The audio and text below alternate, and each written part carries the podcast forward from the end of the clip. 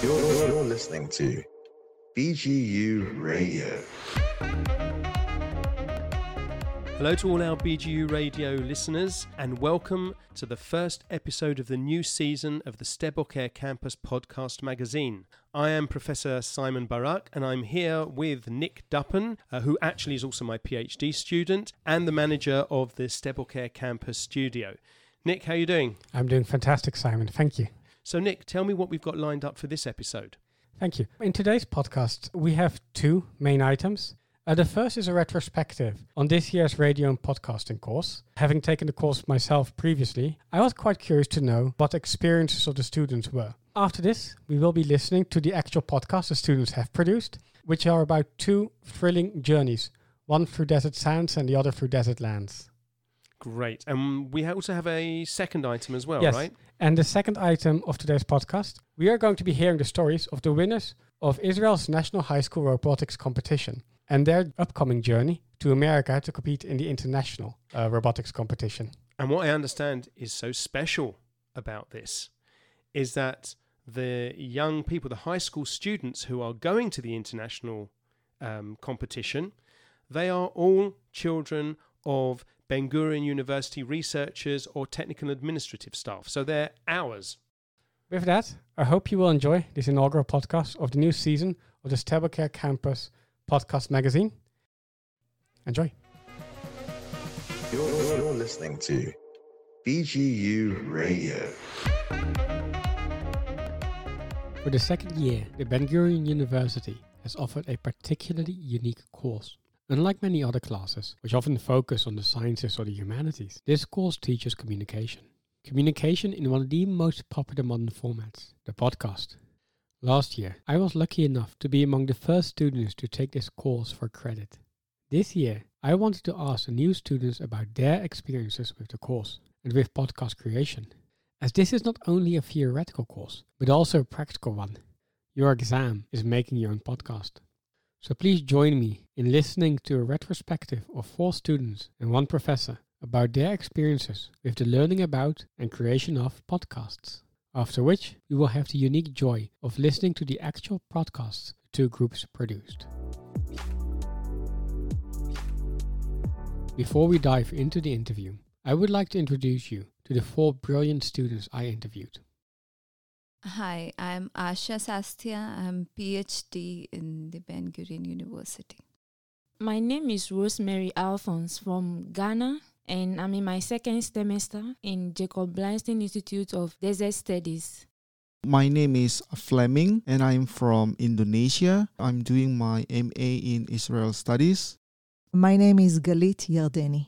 I work at the Institute of Desert Research. I'm the coordinator of the Office of the Management of BIDR.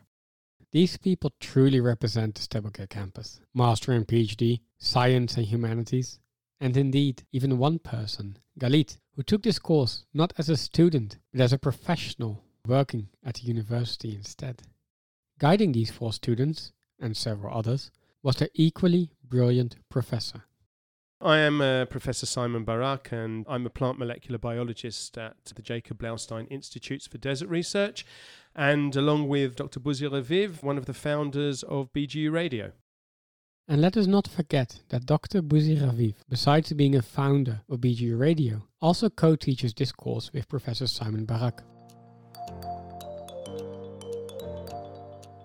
Every great undertaking starts with a motivation.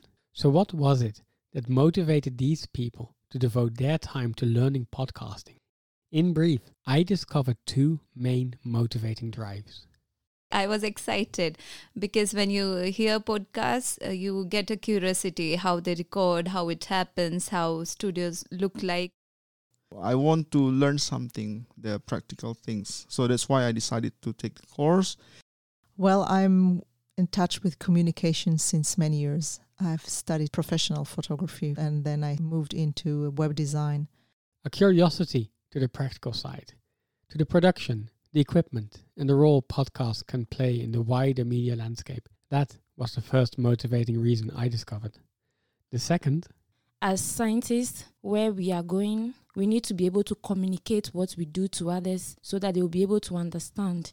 The skill of academic communication is so important. Even now, when we write grants as researchers, there's always a part now in many of the grants where you have to show how you're going to contribute to the community. So, one of these is science communication or academic communication. The second is to promote the university, to promote the amazing research that is going on in the university. And lastly, of course, is community outreach. That's a big part of Ben Gurion University's identity, and we do a lot of outreach and a lot of programs with people in the wider Negev community as well.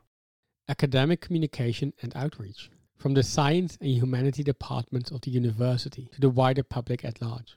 Though these represent two different reasons for learning podcasting, the first is a more internally focused one, the second a more externally focused one, but both are brilliant reasons for learning the art of podcasting. With their motivations firmly established, everyone participated happily in the course. I'll let Professor Simon explain the course structure. So there are three courses. Two of them are in Hebrew um, on the campus in Beersheba, on the Marcus Family campus, and I teach the one in English on the Sde Boker campus. So that's for both the Jacob Blaustein Institutes for Desert Research and for the Ben Gurion uh, Research Institute for the Study of Israel and Zionism.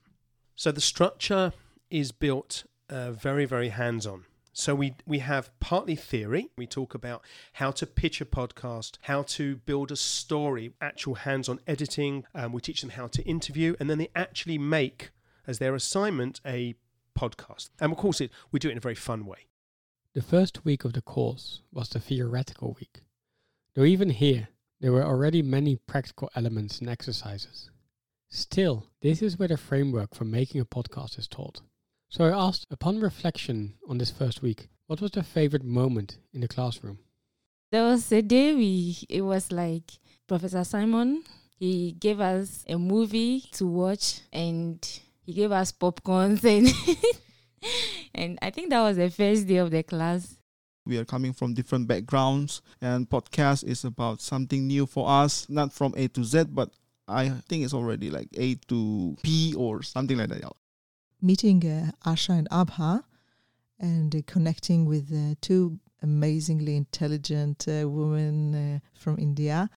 One of the things we do is the students tell some personal stories that happened to them, usually humorous or adventurous. And they were so great that we decided that they would make a mini podcast on one of those stories.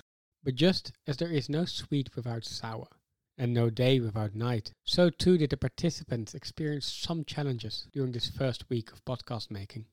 I have in my in my mind that everybody who does radio should speak in his native language because if you don't, then sometimes the accent is difficult to understand. Okay, so I was judging myself a bit.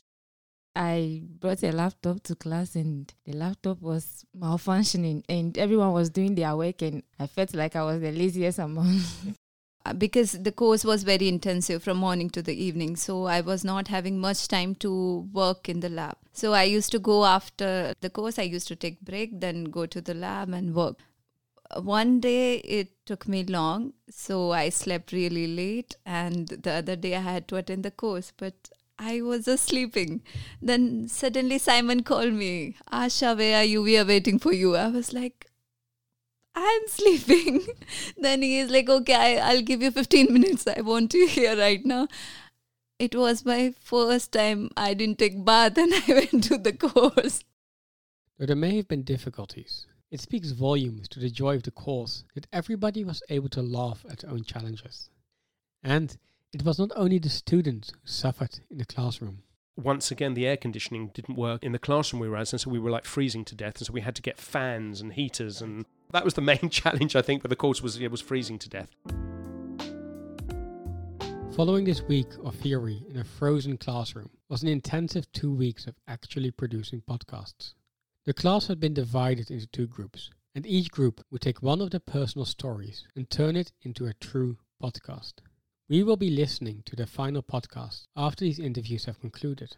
But first, let's hear what each of them did during the making of the podcast. Let's start with the technician, that is, the person who sits behind all the equipment while the podcast is actively being recorded. I think it's the more fun part. I don't know. I just, you know, like to do this mixer thing and it's give you DJ feeling. And while the technician is busy DJing, on the other side of the table is the person being interviewed. When I listen to myself, I criticized again my English mistakes. Sometimes uh, I could have used better language, but I enjoyed uh, it. was a nice process. After the conclusion of the interview, there are three more steps to perform before a podcast is produced. The first is the writing of a script, weaving narrative and interview into a grand tapestry. Let's hear the experiences of a scriptwriter. The writing aspect was cool for me. Uh, it was quite challenging because it was my first time. I've never done anything like that. And of course, after writing the script comes the narrating of the script. Narrating it was yeah it was really good fun i have this problem with my pronunciation i think someday i'll improve this one also Though twice now, we have heard people being critical of their own voices. It is worth remembering that even professionals apparently do not much like the sound of their own voices. It appears to be a universal constant, but I think all our interviewees here sound absolutely wonderful.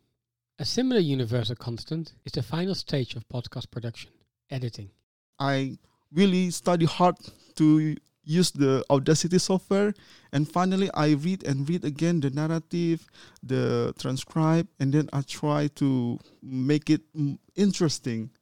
But after all the technical DJing, the interviewing, the writing, and the editing, when they finally got to listen to their podcasts, what was their experience like? After it completes, then we are listening to it and everyone is happy and if your listeners happy then we also happy we we produce something that uh, can make our listeners happy Yeah, I felt like as a group we were able to put something together and it sounds great. Two things. First, uh, I'm happy with the product. I didn't expect it to be uh, that great. And getting to know Abha and Asha was, uh, for me, it's a big highlight. when we three abha galit and me we all have three very strong opinion all three women together so we used to like no i want this music and i want this music in this volume maybe we should increase this so it was really fun and uh, i learned a lot from both of them because they both are amazing women and they had th- uh, really good experiences in their life and so much to learn from them One of the great things is to see students who don't necessarily know each other working as a team in harmony, so enthusiastically, having fun. And seeing how passionate they were to get their podcast done, I think that was the that was a that was a fantastic experience to watch that. But while passion and enthusiasm and fun are key ingredients in any project, what did Professor Simon actually think of the final product produced? Well, everybody got a grade 95, so I think that probably says about it all. They were fantastic. A greater endorsement of the final product than that, I cannot imagine. But while the good professor gave a great endorsement of the podcast produced, I asked the students if they would similarly endorse the course to future students. Obviously, of course. Even, you know, after I finished my course, I told few of my friends, like, you didn't take this course, you will regret. It's fun, it's interesting, it's enriching, gives you tools that you can use. next coming fall admissions i will tell to the new students to register for this course and to my friends right now also Yeah, of course.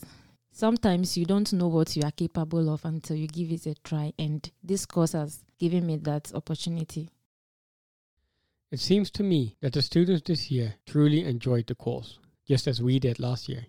I too would highly recommend everyone to register for the BGU podcasting course. But do be aware, there is only space for 8 students, so register early and register with enthusiasm. With that, I conclude this retrospective, and I will now let you listen to the two podcasts these groups have produced. The first, a thrilling story of being stuck in the desert without water, and the other, a harrowing tale of traveling from Jordan to Israel. Enjoy. Has it ever happened to you that you went on a trek and it went too risky or too far? You're, you're listening to BGU Radio.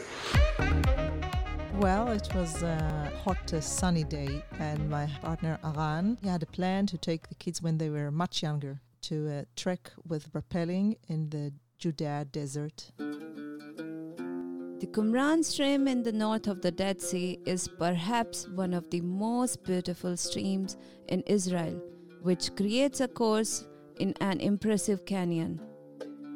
It is the very place of Qumran Caves, where the famous Dead Sea Scrolls were discovered. These are the ancient biblical Hebrew manuscripts dated between 3rd century BCE to 1st century, but it also one of the hottest and driest places in Israel. Galit is a coordinator at BGU's Jacob Blaustein Institute of Desert Research, a mother of three sons and a wife of Aran, who is an archaeologist and a rappelling enthusiast. One day, Aran made plan to take the whole family to the Qumran Valley for rappelling trek. He had taught all the knots and the techniques to the middle son. So, the family carried their own heavy equipment and food and water for the day. You need to know that this path is not allowed for trekking when the temperature is above 35 Celsius. It did not make any difference to Aran. He has a tendency of pushing the limits. We just followed him, trusting as always.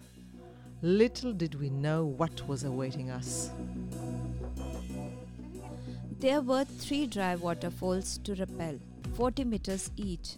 Aran and Galit's middle boy, Pele, who was 10 years at the time, were arranging the set of heavy ropes and equipment before and after each cliff.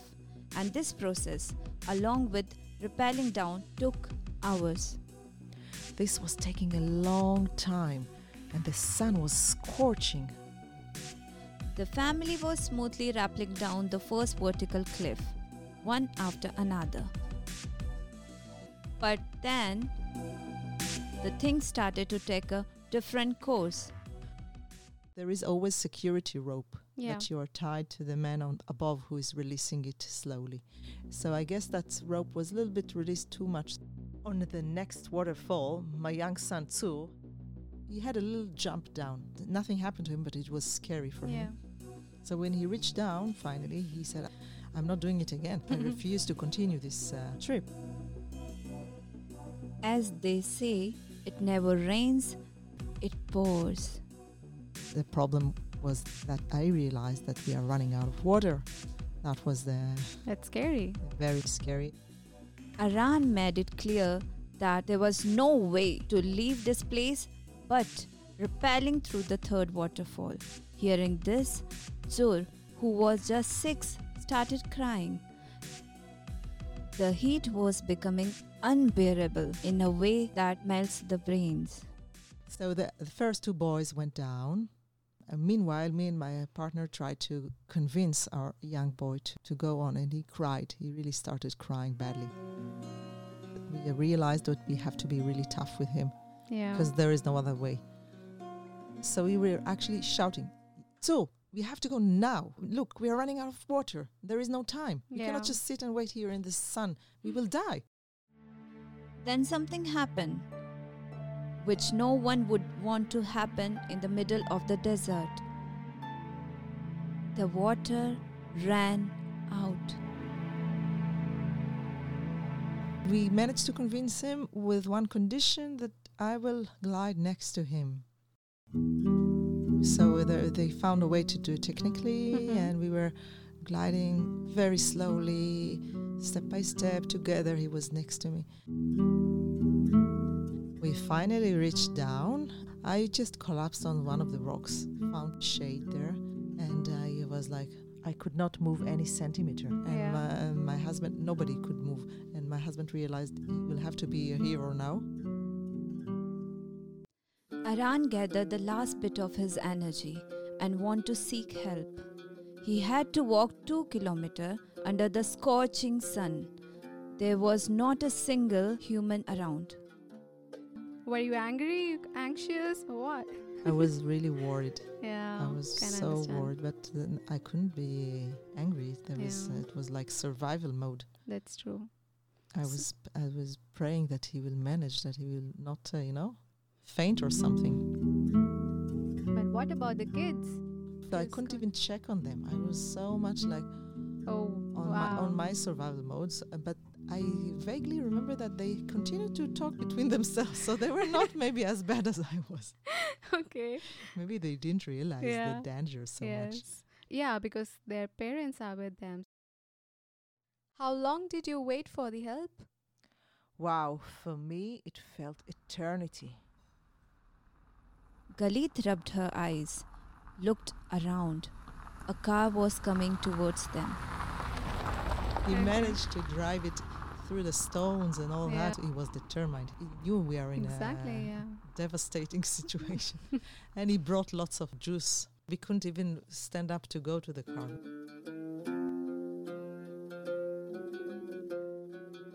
I asked Galit how she felt on reflecting back. I think as a parent, there is guilt that you're pushing, you're risking your kids. It's Mm. not okay. We learned our lesson for sure. Yeah. So do your kids make fun of it or like yeah, how do for they them, get- it's, yeah. uh, for them, it's it's fun. For them, it's a story to tell. No games in the desert. That is a lesson for us all. This is your host Asha, and you are listening to Galit and Abha in BGU Radio's Sde Boker Campus Studio. Thank you for joining us.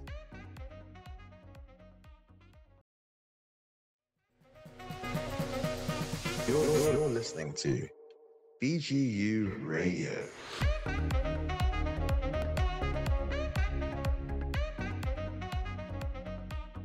if you have a dream, um, try, try, try to reach this uh, dream. Harriet Tubman once said, Every great dream begins with a dreamer. Always remember you have within you the strength, the patience, and the passion to reach for the stars to change the world. Hello and welcome to BGU Radio Sde Boker Campus Studio. I am Biscuit, a BGU student, and here with me are my fellow students Azza, Flamin, and Thierry. Fasten your seatbelt as we drive you through the compelling story of a woman from Irbid, Jordan, who found the courage to overcome the challenges and dilemmas on her very unexpected journey to Ben Gurion University.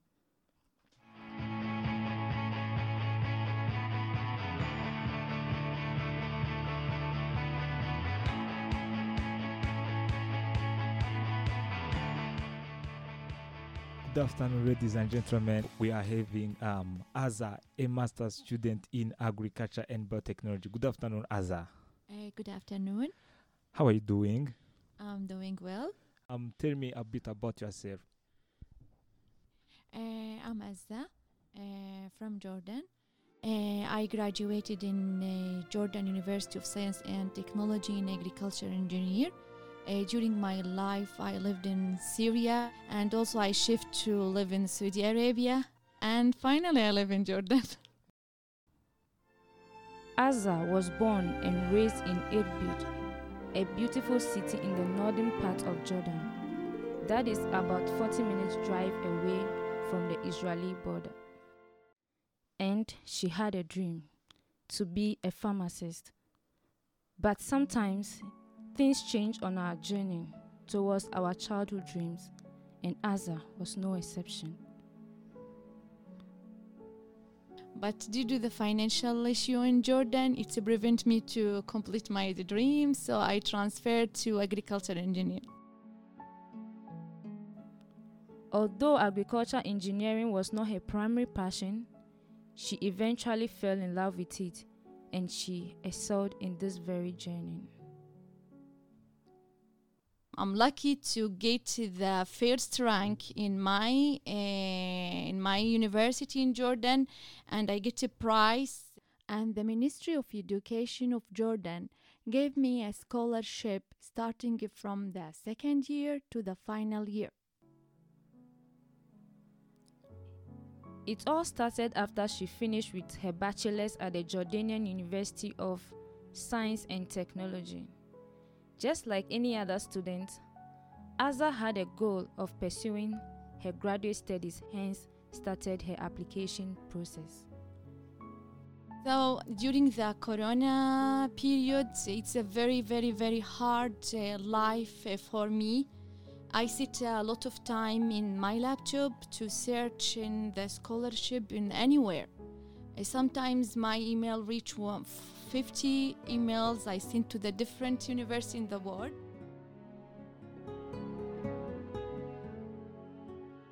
Then, finally, the much anticipated news came.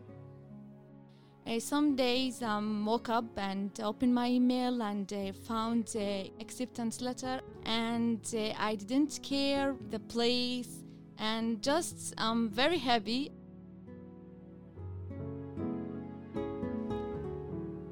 And Aza found herself in the biggest dilemma of her life.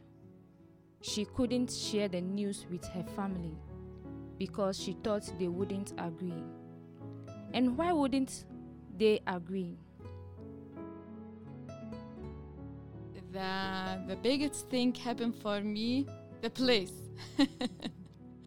the place in Israel, and I didn't know. So, how can I um, discuss this with my family? And uh, you know, the relationship, although there is agreement, say, peace between Jordan and Israel, but it's very hard to girls from Jordan come here and study. So this is a big also issues happen in my life.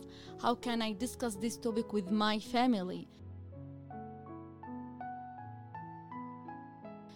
So um, get silent. I didn't tell anyone about this. And that was not the only dilemma.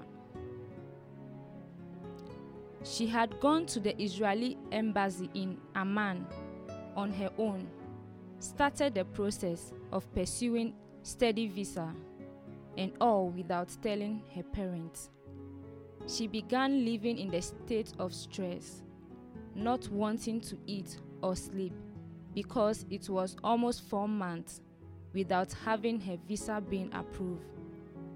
And now, the second unexpected event happened.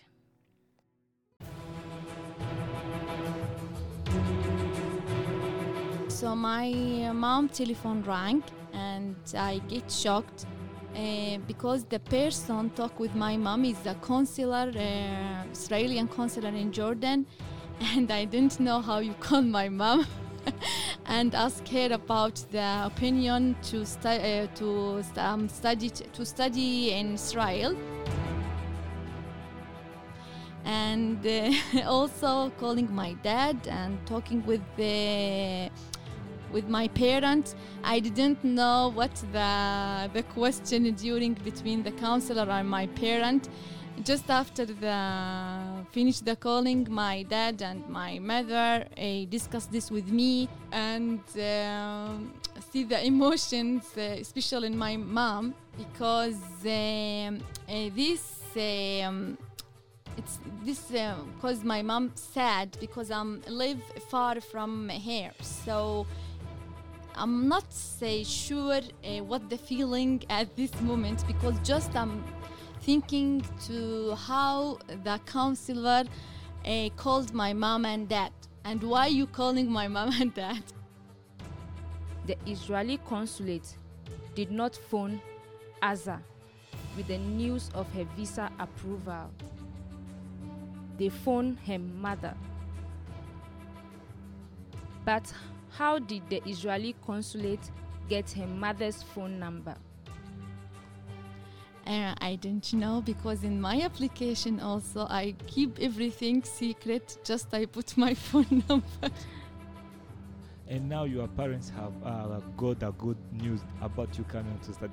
Tell me, what did they tell you?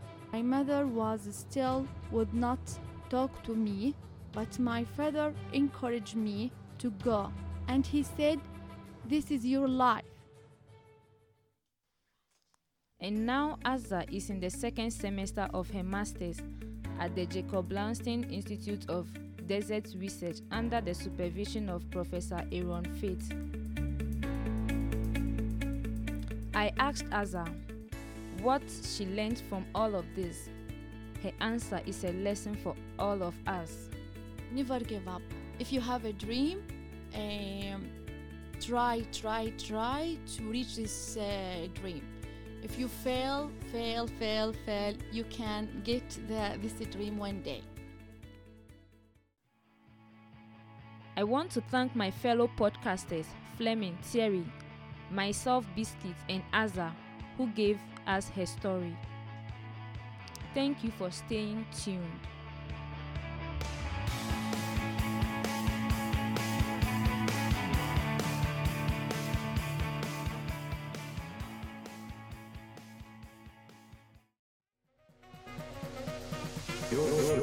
Listening to BGU Radio.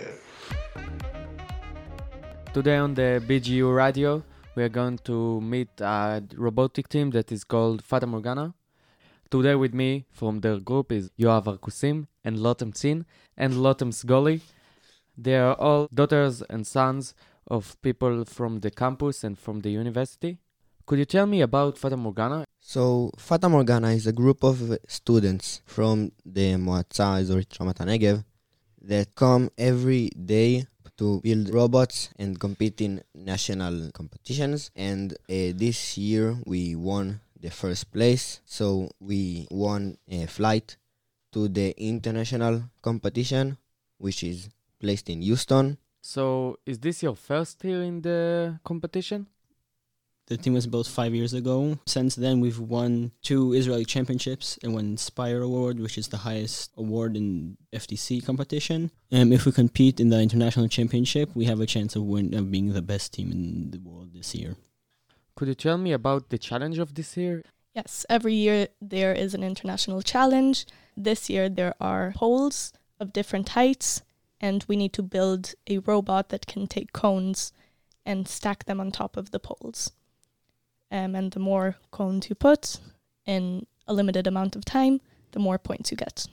What the robot is actually is doing, what stuff he can do. Basically, we build the robot to be as fast as possible to pick up the cones. So we have a claw which is built on a rail which extends so we can reach it from further away, picks up the cone, and then it goes onto a deposit system which lifts it up into the poles depending on what height we want it. We build the robot to be as fast as possible.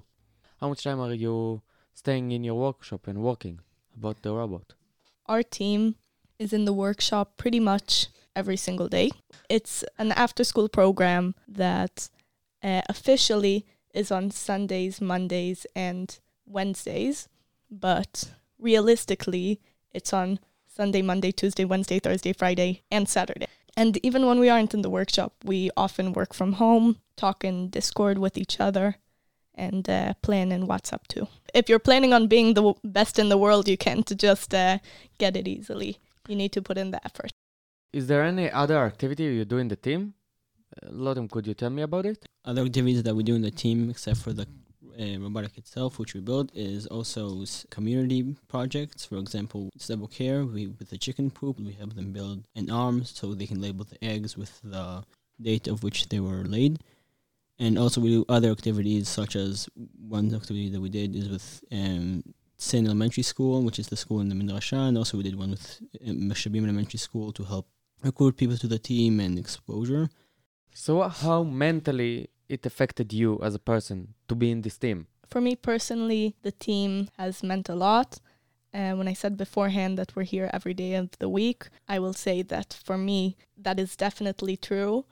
I put a lot of effort into the team, and the team has taught me a lot. I learned teamwork. I learned how to uh, design in 3D uh, softwares. I, I learned how to print in 3D and how to design systems. And altogether, it taught me a lot also in the engineering aspect and also in general in how to work uh, together with other people. Could you explain exactly how like the world competition works? The winners are alliance, not a team. Alliance have three teams in them.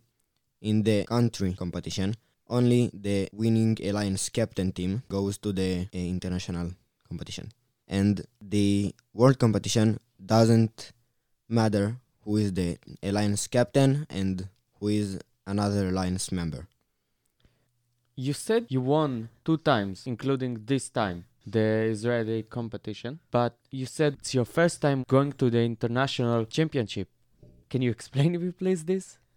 since most of our team's activity has been during the corona, many world championships have been cancelled. Three years ago, we also came first place in Israel in the national competition, but because of the lockdowns, the world championship was cancelled. And then two years ago, we won the Inspire Award, as Lotem said, which is the best award you can get. And other than being first place in the competition, you also get a flight ticket. But that year, because of the corona, to make the world championship smaller, they only gave the first place winners a ticket to the world championships. So also then we didn't get. And then last year we ended up coming second place in the national competition. So we didn't get to go to the international. But other than the international competition, which is the world championship, there are also many international competitions that are organized by teams. For example, a team in Maryland that every year organizes a big competition. And we managed to get into that competition. And we even managed to fly last year to the competition. But Sounds exciting. Well, we got to the competition. The first day came where we saw all the teams. We even got to meet them and say hi and even practice with them a bit. We ended up getting corona that day. Then we had to go into a lockdown because we couldn't compete having corona. So you've won the competition in, in Israel. So we are going to the international. How are you doing this? In order to reach the international competition that's in Houston, we need delegation of 20 people, uh, 14 students, and a few other mentors and parents that are accompanying us. So it's not an easy thing to accomplish financially. And if anyone wants to help us, we have a head start uh, where we're raising money in order to reach the competition. So we are that right here and now. They have an head start. You can donate and help them get to their goal. We are going to put the link to the head start in the show notes. And yeah, please help them. Thank you. Thank you very much. Well, Nick, they are some really impressive young people, right? Oh, very impressive, yes. Yeah, absolutely. And actually, Nick, since we recorded them, they have already been and come back from the international competition. So, do you want to know what the results were? Oh, please let me know. So, the results are this out of 192 teams who competed in the international competition from all over the world, our team were put in the top eight. And that is the furthest that any Israeli team has ever gone in this particular competition. So, they should really be proud of themselves. Yes, absolutely. With that, we will be concluding this podcast. I would like to thank everyone involved in the making of this podcast, and in particular, the students of the BGU podcasting course, the high school robotics team, Dr. Bouzi Raviv, and of course you, Simon, for being my great co host. And I would like to thank Nick for being my brilliant co host. Um, and I'd also like to thank Nick for doing all the recording and editing of this podcast. I hope you've enjoyed this first episode of the Sde Boker Campus Podcast magazine. And for more great BGU radio podcasts, please go to our website at radio.bgu.ac.il. Thank you all for listening. Take care and see you next time.